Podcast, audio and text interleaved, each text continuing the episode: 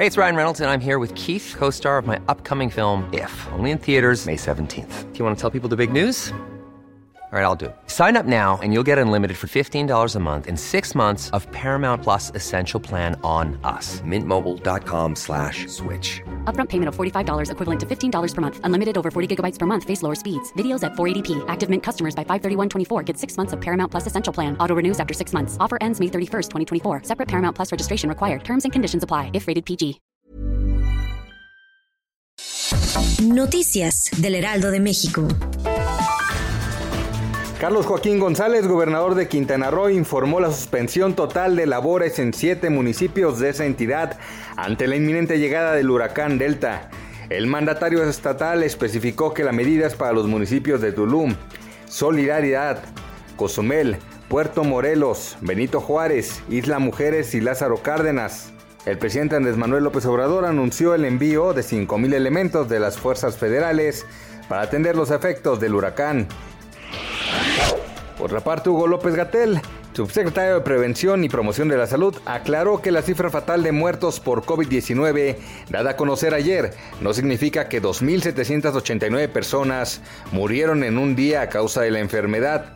Indicó que la cifra se dará a conocer como un récord que ocurrió en un lapso de 24 horas entre domingo y lunes, pero no es así, sino que se trata de un término de interpretación de cómo se clasifican los casos, lo que indica que no ocurrieron en ese lapso de cada día y agregó que la tendencia de muertes va a la baja. La industria automotriz, uno de los motores de la economía nacional, perdió más de 41 mil empleos durante la pandemia.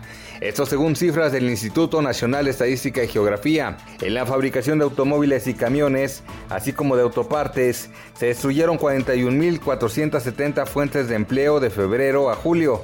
Esta reducción es equivalente al 4.4% de la plantilla laboral que es mayor para un mismo periodo desde el 2013 que hay datos disponibles. En un par de horas México y Holanda se miden este miércoles 7 de octubre en partido amistoso correspondiente a la fecha FIFA.